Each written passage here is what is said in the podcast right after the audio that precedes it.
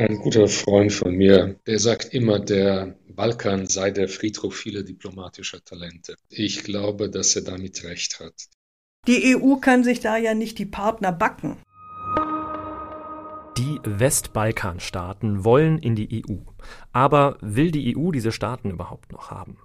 Das kann man sich fragen, wenn man sich ansieht, wie sich die Beitrittsprozesse so dahin schleppen. Mit einigen Staaten, da sind die Verhandlungen aufgenommen, Montenegro und Serbien. Schon fast seit zehn Jahren laufen die. Es geht nicht wirklich voran. Mit Albanien und Nordmazedonien sind inzwischen offizielle Gespräche vereinbart. Allerdings war der Widerstand dagegen ziemlich groß. Und bei Bosnien-Herzegowina und dem Kosovo, da sind das bisher nur Versprechungen, sie sind potenzielle Beitrittskandidaten. Aber ob überhaupt einer dieser Westbalkanstaaten jemals in die EU aufgenommen wird, daran kann man mit gutem Grund zweifeln, würde ich sagen. Der Aufnahmeprozess stagniert. Woran liegt das? Und wäre es nicht vielleicht sogar besser, wenn die EU statt des Beitritts eine andere Art der Zusammenarbeit anbieten würde? Das sind schwierige, umstrittene Fragen, auf die es ganz unterschiedliche Antworten gibt. Und die wollen wir hören hier im SWP-Podcast, dem Podcast der Stiftung Wissenschaft und Politik. Ich bin Alexander Moritz und freue mich, dass Sie dabei sind. Und ich freue mich auch auf meine beiden Gesprächsgäste heute. Barbara Lippert sitzt mir gegenüber hier im SWP Audiostudio. Sie ist Forschungsdirektorin hier bei der SWP. Hallo, Frau Lippert. Hallo, Herr Moritz. Und in Brüssel zugeschaltet ist Dusan Rejic, der dort seit nun sieben Jahren Leiter des SWP-Büros ist und vor allen Dingen zu den Staaten Südosteuropas und natürlich auch des Westbalkans forscht. Grüße Sie. Hallo, Herr Moritz. Wenn man sich das anschaut, der Beitrittsprozess erzieht sich hin. Bei der letzten Westbalkan-Konferenz Anfang Mai, auch dort gab es eigentlich keine größeren Fortschritte. Herr Reljic, woran scheitert es denn aus Ihrer Sicht? Das Schlüsselwort ist Konvergenz. Konvergenz im Sinne der Angleichung der rechtlichen Vorschriften, aber auch der rechtlichen Praxis, der Rechtsstaatlichkeit und der Demokratie, aber genauso die sozioökonomische Konvergenz. Die meisten Länder dieser Region erreichen derzeit etwa 40 Prozent des Bruttosozialprodukts des EU-Durchschnitts. Und das Seltsame an dieser Geschichte ist, dass diese Länder stark in die europäische Wirtschaft integriert sind. Sie haben 75 Prozent ihres Handels mit der EU, an erster Stelle mit Deutschland und Italien. Ihre Banksysteme, das Finanzwesen, die Auslandsinvestitionen kommen aus der EU. Paradoxerweise sind diese Länder mehr in das europäische Wirtschaftsgefüge integriert als etliche EU-Länder selbst. Nur Sie liefern vor allem billige Arbeitskraft. Und das heißt, sie sind am unteren Ende der Wertschöpfungskette und daraus resultiert eine sozioökonomische Stagnation. Die Menschen haben verstanden, dass Wohlstand nicht zu ihnen kommt, also gehen sie dort, wo Wohlstand ist. Und im Jahr 2018 ist alle zwei Minuten ein Bürger der Westbalkanstaaten legal in die EU ausgewandert. Und zu Hause bleiben immer weniger, die immer mehr Schulden abtragen müssen. Und das führt dazu, dass die Gesellschaft implodiert, dass die gesellschaftlichen Strukturen immer schwächer werden. Und das öffnet den Raum für autoritäre Herrschaft und für Populisten. Aber ist das die Verantwortung der EU oder nicht vielmehr der Staaten? Das ist eine beidseitige Verantwortung. Die EU hat in den letzten zehn Jahren über 100 Milliarden Euro Überschuss im Handel mit der Region erwirtschaftet. Und wenn man berücksichtigt, wie viele Menschen, qualifizierte Menschen aus der Region in die EU gekommen sind, dann ist es so, dass äh, viel mehr Geld und menschliches Kapital aus der Region in die EU kommt als umgekehrt. Und man soll nicht EU sagen, es ist an erster Stelle, es sind Deutschland, Italien, Österreich. Das sind die wichtigsten Partner der Region. Hm, Frau Lippert hat gerade schon etwas schwer geseufzt und den Kopf geschüttelt. Was stört Sie an dieser Analyse? Die Lagebeschreibung teile ich. Ähm, es handelt sich äh, um Länder mit, mit hoher Arbeitslosigkeit, geringem Wachstum, sind arme äh, Länder im Vergleich äh, zur Europäischen Union. Das heißt nun, dass man ähm, damit rechnen muss, dass man auf Dauer arme Länder aufnehmen wird, die also über Jahrzehnte hin Nettoempfänger von Unterstützung aus dem EU-Haushalt sein werden. Das Wesentliche aber ist, was glaube ich, ähm, den ähm, Enthusiasmus seitens der EU äh, dämpft jenseits äh, der äh, Gipfelfotos, äh, die man macht, äh, um das Image aufzupolieren, äh, ist, glaube ich, dass man sich die politischen Verhältnisse ansieht, die eben auch dazu führen, dass Investitionen nennenswerter Art eben nicht in diese Region gehen. Und das ist eine Region, die man ähm, grob charakterisieren könnte äh, als eine Region, in äh, der die Bevölkerung schlecht regiert wird, Korruption, Rechtsunsicherheit äh, herrschen und es nach wie vor private Interessen äh, und äh, verquickte Gruppen von Wirtschaft äh, und Politik sich im Grunde genommen die Milliardenbeiträge, die aus der EU in die Region seit Jahren fließen, eher unter sich, jedenfalls nicht nach dem Regelwerk der EU aufteilen. Und solange sich hieran nichts ändert, äh, glaube ich auch nicht, dass man sagen kann, viel hilft viel und wenn wir die Strukturmittel erhöhen oder wenn wir die Strukturpolitik öffnen für diese Drittstaaten sich hineinnehmen in das Regelwerk, dass damit sozusagen die ähm, Blockaden in den Ländern äh, gelöst werden. Also hier glaube ich, liegt der Ball tatsächlich sehr äh, im Feld der Westbalkanländer und die EU muss überlegen, wie sie jenseits äh, der Dialoge und Zusammenarbeit äh, mit den Regierungen an die politischen, gesellschaftlichen Kräfte herankommt, die sehen, dass ihnen dieses Verhalten ihrer politischen Eliten schadet und die Abstimmung mit den Füßen äh, hat äh, Dusan Reljic äh, ja schon äh, beschrieben, die diese Länder natürlich noch schwächer machen, weil in der Regel die relativ besser ausgebildeten das Land äh, verlassen und die anderen zu Hause bleiben. Mit vielem, was Barbara Lippert gesagt hat, bin ich absolut einverstanden, vor allem mit dem immer schwächer werdenden Rechtsstaat und mit dem Rückfall in Sachen Demokratie. Das Problem, warum es mit der Rechtsstaatlichkeit nicht richtig vorankommt, warum die, anstatt Konvergenz, warum wir die Divergenz haben, hat zu einen damit zu tun, dass die sozioökonomischen Verhältnisse der Mittelklasse dort eliminieren und zur Auswanderung drängen. Aber zum anderen hat die Europäische Union versucht, in der Region Stabilität zu erreichen, indem sie sich akkommodiert hat mit einigen der sehr autoritären Führungspersönlichkeiten dort, Djukanovic in Montenegro oder Vucic in Serbien. Alles im Glauben, dass diese Leute am Ende Stabilität und äh, Überwindung der Konflikte liefern können. Also Herr, Herr Relic, Sie würden ja. sagen, die EU unterstützt die Falschen. Die ja. EU hat ein Problem. Ja. Sie will einerseits Stabilität bewirken, aber sie macht das, indem sie Menschen, die durch Spaltung der Gesellschaft leben, die davon leben, dass sie immer wieder neue Konflikte hervorrufen, dass sie auf diese Leute setzt. Ich nenne den Namen, das ist Vucic in Serbien, das ist Djukanovic in Montenegro, das mhm. ist Rama in Albanien. Mhm. Aber mhm. gleichzeitig gibt es so viele schöne, wie Barbara Lippert sagte, Gipfelfotos mit diesen Leuten. Ja.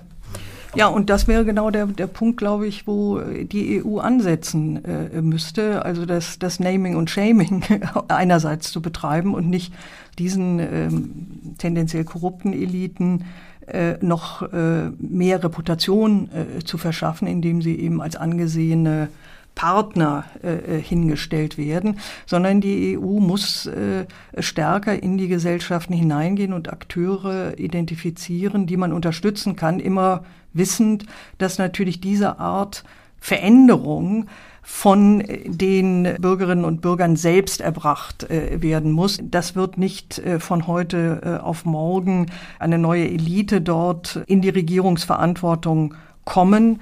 Und deshalb bin ich sehr kritisch gegenüber Vorschlägen, Beitrittsdaten zu nennen, ähm, weil ich glaube, dass äh, ähm, die Effekte eben nicht so sein werden, dass sie Berge versetzen und äh, auf einmal sozusagen diese Blockaden, von denen wir sprachen, äh, auflösen würden. Das Problem ist, dass die konkrete Lebenssituation für die meisten Menschen so ist, dass sie sich glücklich schätzen, wenn sie 300 bis 400 Euro monatlich verdienen. Bei solchen Summen ist die Abhängigkeit vom Staat, von den Machthabern sehr stark ausgeprägt. Für mich ist das Wichtigste, dass es dort einen sozioökonomischen Wachstum gibt, also eine Verbesserung der Lebenslage. Hm, wie könnte die EU das unterstützen, Herr Relic? Äh, indem, und da bin ich ganz auf einem anderen Punkt als Barbara Lippert, indem die Region Wirtschaftshilfe, Gratiskapital bekommt, so dass die schneller aufholen kann. Es gibt Berechnungen, wonach die Region etwa zwei Milliarden Euro Gratiskapital jährlich brauchen würde, um schneller voranzukommen. In diesem Sinne wäre für mich die Wiederbelebung der Europäischen Agentur für Wiederbau und Entwicklung, Wiederaufbau und Entwicklung, die es äh, bis 2008 gegeben hat für Südosteuropa, ein Schritt in die richtige Richtung. Wer erhält diese Mittel? In welche definierten Projekte fließen sie? Wer managt? diese äh, Prozesse. Und es sieht eben sehr stark äh, äh, danach aus, dass hier eine sehr starke Involvierung dann tatsächlich auch äh, ähm, der EU, dann im Zweifel der EU-Kommission äh, notwendig äh, ist, äh, damit eben diese Mittel nicht äh, zweckentfremdet äh, werden. Es ist ja nicht so, dass die EU das diktiert und sagt, also 30 Prozent gehen in die Verwaltung und, und 20 Prozent gehen in, was weiß ich, äh, Entwicklung des ländlichen Raums, sondern da haben die Zielländer, die Partnerländer im Grunde genommen das sagen, aber sie müssen in der Lage sein, selbst solche Reform-, Transformations-, Wirtschaftspläne aufzustellen. Und daran hapert es. Und deshalb ist eben auch das, was dann manchmal so ein bisschen belächelt wird, dass die EU sagt, wir machen auch Institutionenaufbau, wir machen Schulungen von äh, Verwaltung, ein ganz zentrales Element. Und man muss noch mal sagen, wenn das Ziel ist, Aufnahme dieser Länder, dann kommen sie in eine, ich sage jetzt mal, Hochleistungsgemeinschaft hinein, was Staatskapazitäten angeht. Denn die EU verlässt sich darauf, dass das gesamte Regelwerk in den Mitgliedstaaten und auf ihren unterschiedlichen Ebenen durchgesetzt wird. Auch das stellt natürlich nochmal die Frage, die Sie eingangs, Herr Moritz, äh, aufgeworfen haben, ob es nicht Alternativen gibt. Hm. Trotzdem, es gibt offiziell die Beitrittsperspektiven, sie werden offiziell beibehalten. Wird einer der Westbalkanstaaten in den nächsten zehn Jahren tatsächlich EU-Mitglied? Äh, Barbara Lippert hat einen Text von mir im Jahr 2012, den ich zusammen mit Günter Seufert und Andrea Despot geschrieben habe, nämlich zehn Jahre Einsamkeit über die Westbalkanstaaten damals redigiert. Äh, aber sie hat vielleicht nicht streng genug redigiert. Sie hätte anstatt zehn Jahre Einsamkeit vielleicht 25 Jahre stellen sollen dann wären wir der Realität näher gekommen. Also das ist ein Nein, oder? das ist ein Ich weiß es wirklich nicht. Es, es hängt von so vielen Sachen ab. Aber an erster Stelle davon, wie es mit dem Wiederaufbau Europas, der Europäischen Union nach der Pandemie vorankommen wird. Es gibt ja auch Überlegungen zu Alternativen, also ähm, andere Formen der Partnerschaft, nicht die Vollmitgliedschaft. Ist, lohnt es sich darüber nachzudenken?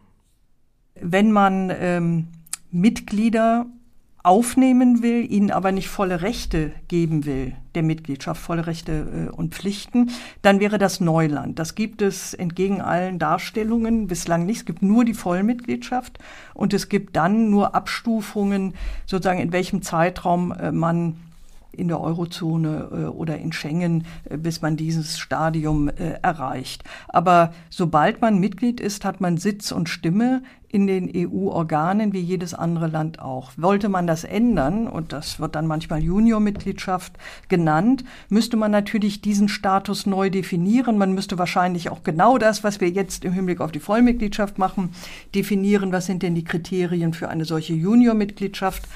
Ähm, das stelle ich mir sehr kompliziert äh, vor.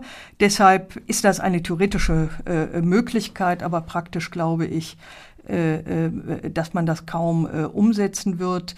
Äh, nicht zuletzt eben auch, weil es nachvollziehbar ist, dass EU-Mitglieder tatsächlich beanspruchen werden, dass sie volle Rechte und Pflichten haben und dass man nur in einer Übergangszeit Sonderregelungen schafft, wie das die EU auch immer äh, gemacht hat.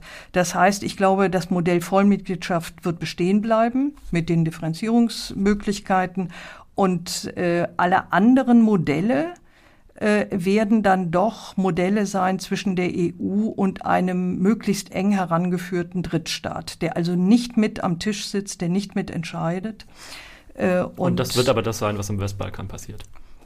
Das ist auf jeden Fall äh, auch äh, äh, ein Entwicklungsweg. Wie gesagt, das ist nicht der, der jetzt auf dem Tisch liegt. Auf dem Tisch liegt äh, das Ziel äh, Vollmitgliedschaft.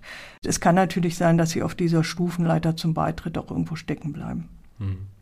Selbstverschuldet oder weil die EU eben nicht in der Lage ist, weitere Mitglieder oder nicht willens ist, weitere Mitglieder aufzunehmen. Das ist die Unberechenbarkeit, mit der die äh, Westbalkanländer rechnen müssen. Hm. Herr Reljic, äh, könnten die Westbalkanländer damit leben, mit diesem Zwischenstatus, so wie er jetzt ist? Ob die staatlichen Strukturen damit leben können, wage ich zu bezweifeln. Ganz sicher bin ich, dass die Menschen sich nicht damit abfinden werden, sehr wenig zu verdienen und eigentlich ihren Kindern noch eine schlechtere Lebensperspektive anbieten zu können, als die Eltern in der sozialistischen Zeit Jugoslawiens hatten. Deswegen werden sie auswandern, wo immer es geht und wann immer es geht. Was eine qualitative Veränderung im Verhältnis der EU zu den südosteuropäischen Staaten, die noch nicht in der EU bewirken könnte, ist natürlich eine große geopolitische Veränderung. Wenn die Konflikte, die es jetzt gibt zwischen dem Westen, zwischen der EU und Russland und vor allem China sich weiter verschärfen sollten, dann glaube ich, wird auch die Geopolitik eine viel größere Rolle spielen als jetzt. Und in diesem Sinne könnte es zu einer Beschleunigung der Überprüfung aller möglichen Methoden geben, diese faktische Integration, die schon vorhanden ist, der Westbalkanstaaten in der EU, auch in eine formelle zu überführen. Sie meinen, wenn der Druck durch äh, China und Russland auf den Balkan weiter steigt, dann überlegt die EU sich das nochmal mit den Beitrittskriterien. Also Geopolitik ja ist ein Gesichtspunkt. Ich glaube, äh, es ist für die Europäische Union äh, eine Rechnung, die am Ende nicht aufgeht, wenn das der ausschlaggebende Grund wird für eine ähm, früh- und vorzeitige Aufnahme äh, dieser Länder. Insofern müsste man andere Wege finden, um hier diese Interventionsmöglichkeiten äh, von Russland, aber auch äh, von China in dem Raum ähm, zu begrenzen. Und äh, all dem würde ja dienen, äh, dass sich die äh, wirtschaftliche, gesellschaftliche Entwicklung spürbar äh, verbessert, dass diese Sirenenklänge aus Peking und Moskau dann äh, nicht erhört äh, werden und sozusagen die Drohung, wir driften ab, ähm, sozusagen nach Osten, äh, eine leere Drohung bleibt. Aber es, ist, es war doch immer schon so, dass Beitrittsentscheidungen auch geopolitische Dimensionen auch. hatten. Also die gesamte Osterweiterung, äh, da hat man ja auch nicht so ganz genau hingeschaut und selbst davor bei möglicherweise Griechenland, äh, da ging es immer auch um Spanien, Italien, es ging ja auch immer um Stabilisierung von Nachbarländern. Sind wir jetzt relativ, sind wir strenger mit den Westbalkanstaaten, weil das gefühlt für die westeuropäischen Staaten eine Region ist, die halt weiter weg ist und eben nicht im Herzen Europas, wie Sie sagen? Nein, äh, ein, ein guter Freund von mir, Norbert Mappes-Niedeck, ein deutscher Journalisten, der sagt immer, der Balkan sei der Friedhof vieler diplomatischer Talente. Und ich glaube, dass er damit recht hat. Die Komplexität der Situation vor Ort nach dem Zerfall Jugoslawien ist enorm nicht nur, weil langsam auch die äußeren äh, Einflüsse der Türkei und Chinas und Russlands stärker geworden sind, sondern weil das eine Region ist, die den Osten und den Westen, den Norden und den Süden buchstäblich physisch verbindet, die Balkanhalbinsel. Und die Entwicklungsstufen dort sich sehr stark voneinander unterscheiden und die ethnische Komplexität auch sehr stark sind. All das ist nicht so einfach, wie es 1989 gewesen ist, wo man gesagt hat, jetzt öffnen wir die Tore für die armen Menschen, die so lange unter dem Kommunismus gelitten hatten. Damals war der luxemburgische Außenminister, der das in Ljubljana in der Mitte des Krieges gesagt hatte, das ist die Stunde Europas. Das heißt, die Europäische Union möchte die Region transformieren, friedlich stellen, integrieren. Und 30 Jahre später sehen wir, dass das noch alles sehr, sehr komplex ist und dass einfache Rezepte und Schablonen überhaupt nicht funktionieren, sondern das Gegenteil sehr oft bewirken. Tja, wir können diese Probleme der Region und auch der EU damit wohl nicht so leicht lösen. Ne? Nee. Sie können auch schwer einen Ratschlag geben. Das tun wir die ganze Zeit, seit 20 Jahren. Aber hört, warum funktioniert es dann nicht? Hört niemand auf Sie oder wissen Sie es auch nicht? Nein, gucken Sie sich das zum Beispiel jetzt an. Jetzt ist Herr Varcheli der, der, der, der Erweiterungskommissar. Herr Varcheli ist ein enger Mitarbeiter von Herrn Orban. Herrn Orban ist ja sehr daran gelegen zu zeigen, dass die Westeuropäer zynisch und verlogen sind im Verhältnis zum Westbalkan. Und Varcheli treibt das sehr stark voran er sagt, dass Herr Vucic und die anderen wunderbare Fortschritte machen und dass es die bösen EU-Staaten sind, die da sie ihre Versprechen nicht einhalten. Da ist die Komplexität auch hier in, der, in Brüssel auch sehr, sehr groß. Hm, weil innerhalb der EU ist da ähm, auch diese Region quasi benutzt wird, um Machtspielchen auszutragen zwischen den EU-Staaten? Vor allem oh, für Orban ist das eine wunderbare Legitimierung zu sagen, er vertritt die Armen und die Unterdrückten. Man, er hat ja auch ein Interesse daran, äh, äh, ja, ja. zumindest Serbien schnell äh, aufzunehmen. Das äh, entspricht auch seinem Konzept, äh, ähm, sozusagen die Ungarnstämmigen äh, zusammen. Die sind ja schon alle weg, Barbara. Ah, ja. 300 ja, aber, Ungarn aber trotz allem, aber er hält das ja trotz allem, also sich da als Advokat äh, ja, ja, äh, und Unterstützer äh, in Szene zu setzen, das gehört eben in der Tat zu seinem, zu seinem politischen Programm und dieses dieses äh, Herabwürdigen dann eben anderer, äh, insbesondere Macron, das, ist, das kommt ihm politisch zu Pass. Ich meine, Deutschland hat dann aber doch gesehen, dass insbesondere die wirtschaftliche Entwicklung so äh, desaströs negativ ist, dass man dann auch mit dem Berliner Prozess nochmal gesagt hat, wir müssen einen Anlauf machen. Und der hatte ja auch einen sehr starken wirtschaftlichen Schwerpunkt.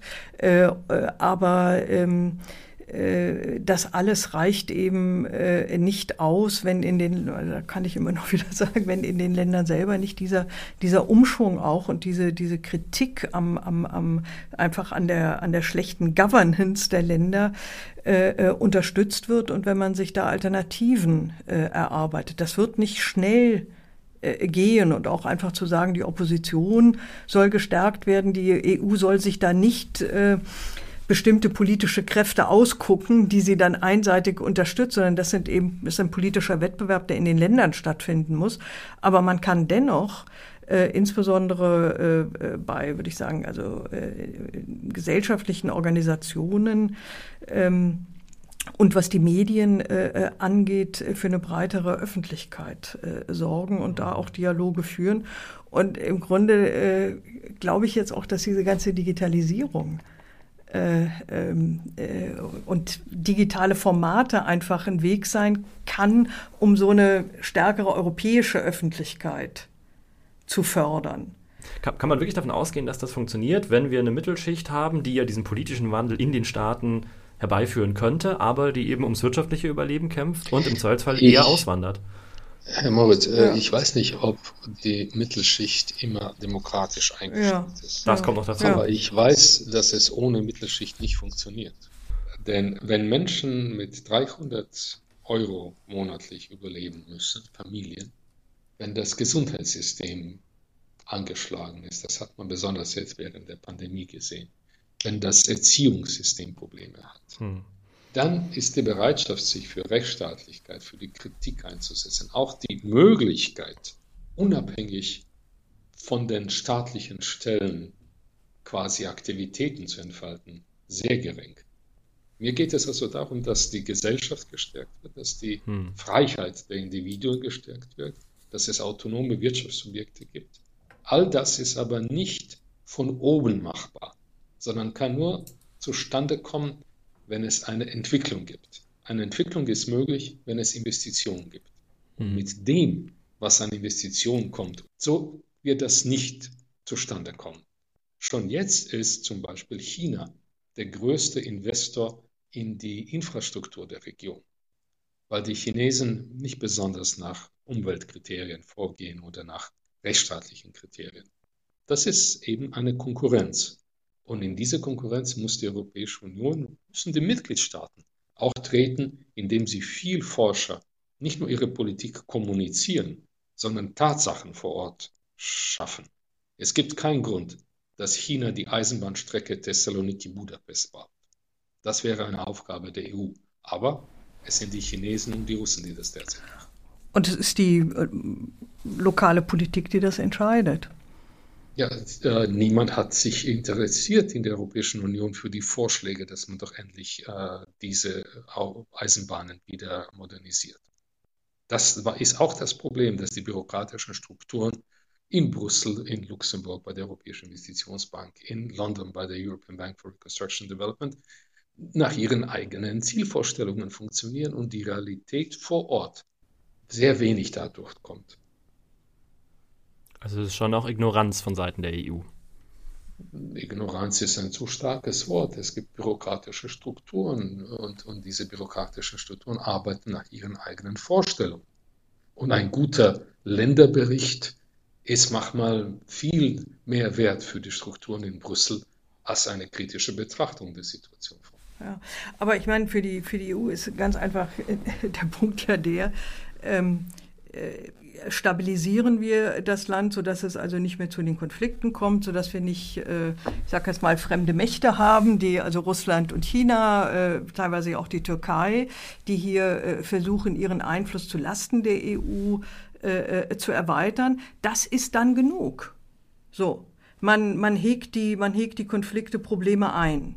Hm. Man nimmt das sie sich man aber, ja mehr oder man nimmt, genau, man, das ist auch mit ein Grund, weshalb der Enthusiasmus und Elan nachlässt. Oder nimmt man diese, ist man ehrgeiziger und äh, findet aber für diesen Ehrgeiz nicht die Partner äh, in den Ländern, dann belässt man es dabei und gibt trotz allem die 4,5 Milliarden äh, äh, da rein und, äh, und es ist gut. Aber man nimmt sich, man importiert nicht die Probleme. Man weiß, man wird sie nicht sozusagen dann lösen, wenn die Länder eigentlich einen Machtgewinn haben. Das heißt aber, Sie haben gerade gesagt, einhegen. Ja. Also das ist im Prinzip das, was die EU macht. Man hat jetzt da so einen Status quo, der ist einigermaßen also, erträglich und deswegen nein, belässt also, man es dabei. Nein, aber äh, Nee, das würde ich nicht sagen. Aber äh, der Ehrgeiz muss vor allen Dingen in den Ländern liegen. So. Und wenn der Ehrgeiz da nicht da ist, über dieses Stadium hinauszuwachsen und auch nichts zu tun, obwohl die jungen Leute äh, auswandern, dann ist das eine Frage an die dort politisch Barbara, Verantwortlichen. Und die, EU kann, so die EU kann sich das ja, kann sich da ja nicht die Partner backen. So. Doch, das macht sie. Und sie das ja, aber das ist ja das, das habe ich ja, das habe ich ja kritisiert. Und weißt so. du, wen sie sich ausgebacken hat? Sie hat sich an Djukanovic und ja. Vucic und ja. die anderen Autokraten ja, aber wo hat sie die, wo hat sie, also kann man, kritisiere ich auch, aber äh, wenn es kein Alternativpersonal gibt, arbeitet mit dem, das da ist und hält es sich. Das ist ein historischer Prozess. Ja, gut, da sind wir uns einig.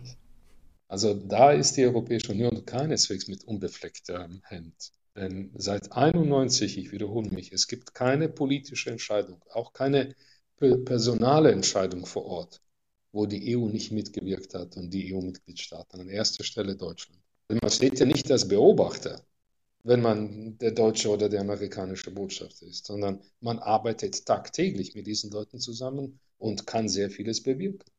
Hm. Das sind nachdenkliche Worte zum Schluss dieses Podcasts von Dusan Reljic aus Brüssel, dort Leiter des SWP-Büros. Und bei mir im Studio hier war Barbara Lippert. Vielen Dank an Sie beide. Danke, Moritz. Das war der SWP-Podcast für dieses Mal. Leseempfehlungen zum Thema finden Sie gebündelt auf der Website der Stiftung Wissenschaft und Politik swp berlin.org, dort dann direkt unter diesem Podcast. Und auf dieser Website finden Sie bald auch die nächste Folge des SWP-Podcasts. Wenn Sie alle neu erscheinenden Studien und Paper der SWP im Blick behalten wollen, dann abonnieren Sie gerne auch den SWP-Newsletter oder folgen Sie der SWP bei Facebook und Twitter. Das war's für dieses Mal. Vielen Dank an die Runde, vielen Dank fürs Zuhören. Ich hoffe, wir konnten Ihnen ein paar bereichernde Gedanken mitgeben. Ich bin Alexander Moritz. Bis zum nächsten Mal.